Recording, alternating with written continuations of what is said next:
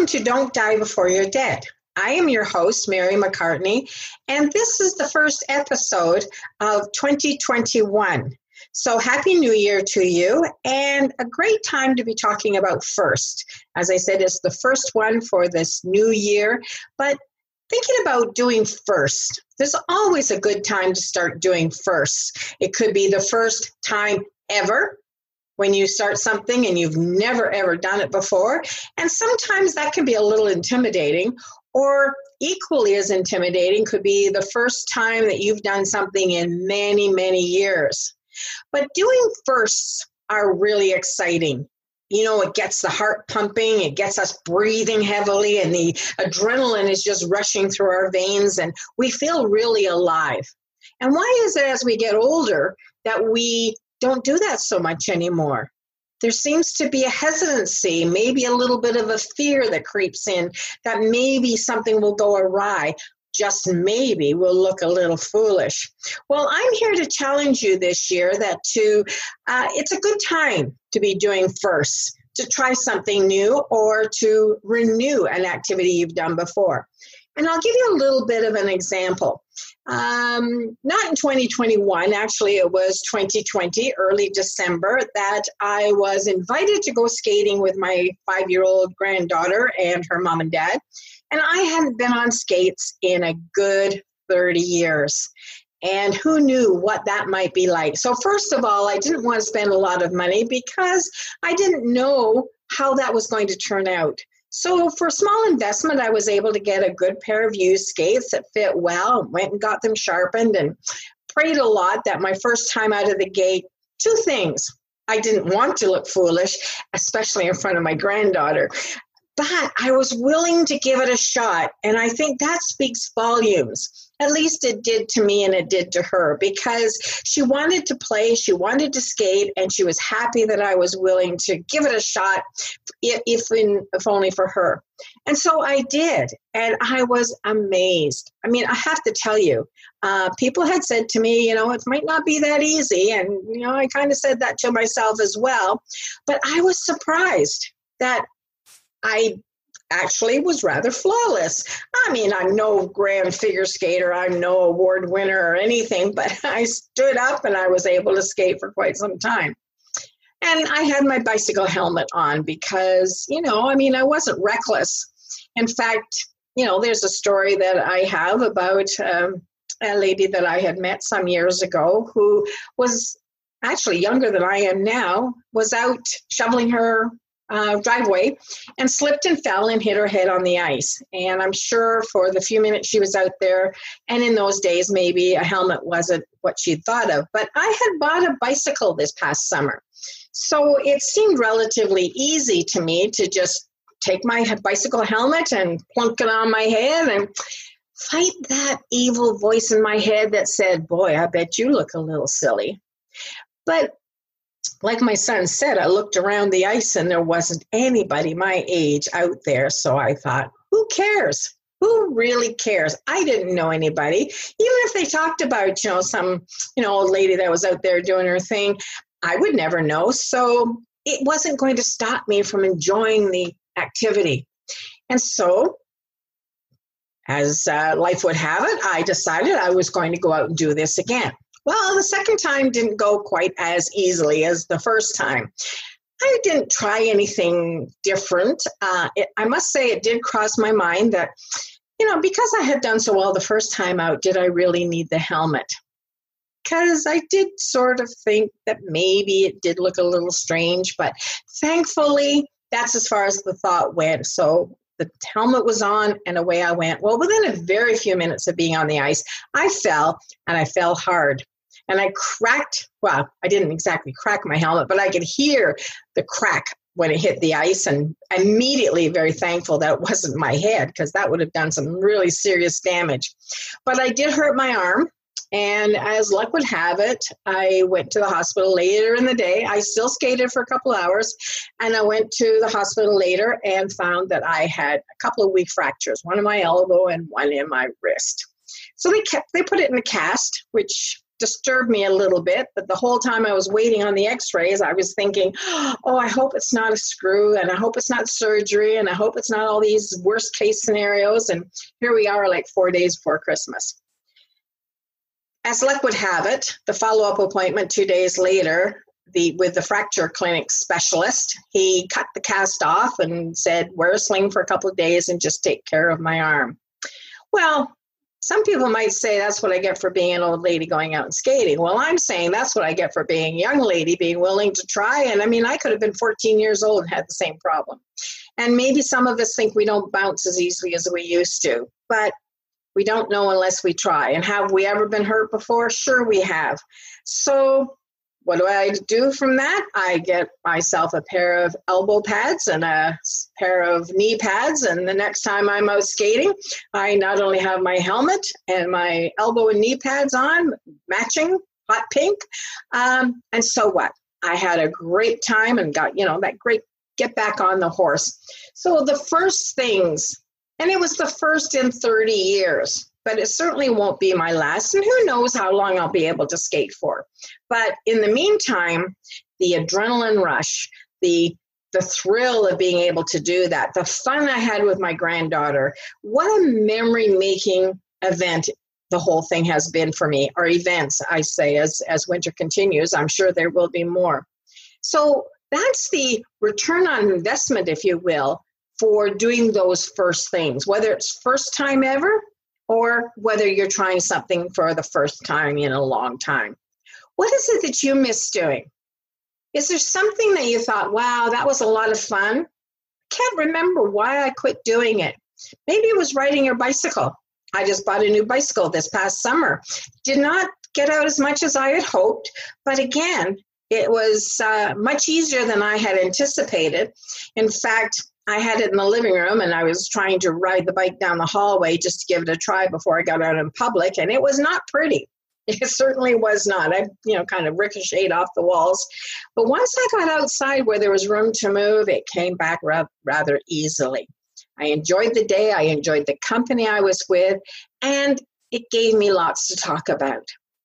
If you've not ridden a bike for a very long time, but you enjoyed it, then maybe that's what you can do. Seeing as how we have spent 2020 in very difficult times where we were not able to get out and do some of the things that we normally do, why not look at doing some of the things that we used to do? Pick up those old hobbies and those old those old activities that you enjoy, whether it be maybe canoeing, maybe it might be kayaking, might be any manner of things. But do you miss some of those good times? I think there is lots of opportunity with firsts we can try. I tried paddleboarding for the first time ever this past summer. Was that a pretty sight? No. And was I worried about what other people were going to think of me? Absolutely.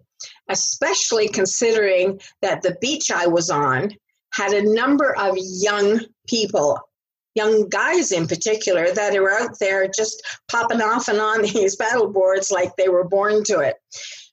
And I was a little bit concerned and feeling strained at the thought of, of them seeing my ineptitude, if you will. But imagine my surprise when they were cheering me on, offering me hints and tips on how to keep my balance, how to get up first things first. It was it was really a delight and it was such fun. I did not stand up on my board very long luckily long enough for a friend of mine to get a, a, a, video. Mind you i'm so far away i just hope people will realize when i say it's me it's me. But i fell a lot too. And falling in the water was no big deal. As long as you can swim you got it made. You're not going to hurt yourself. And yes i fell in the water a number of times. But the exhilaration and the, the thrill of trying something new was was just unbelievable. And so i share this with you because i'd like you to think about what you can do. Are you in a rut? Are you feeling a little down a little contained? I mean nowadays everybody has their their concerns about being a little bit what i call shack wacky um, just being in the house too much and being restricted that we can't do this and we can't do that. But you know, there are still a lot of things that we can do.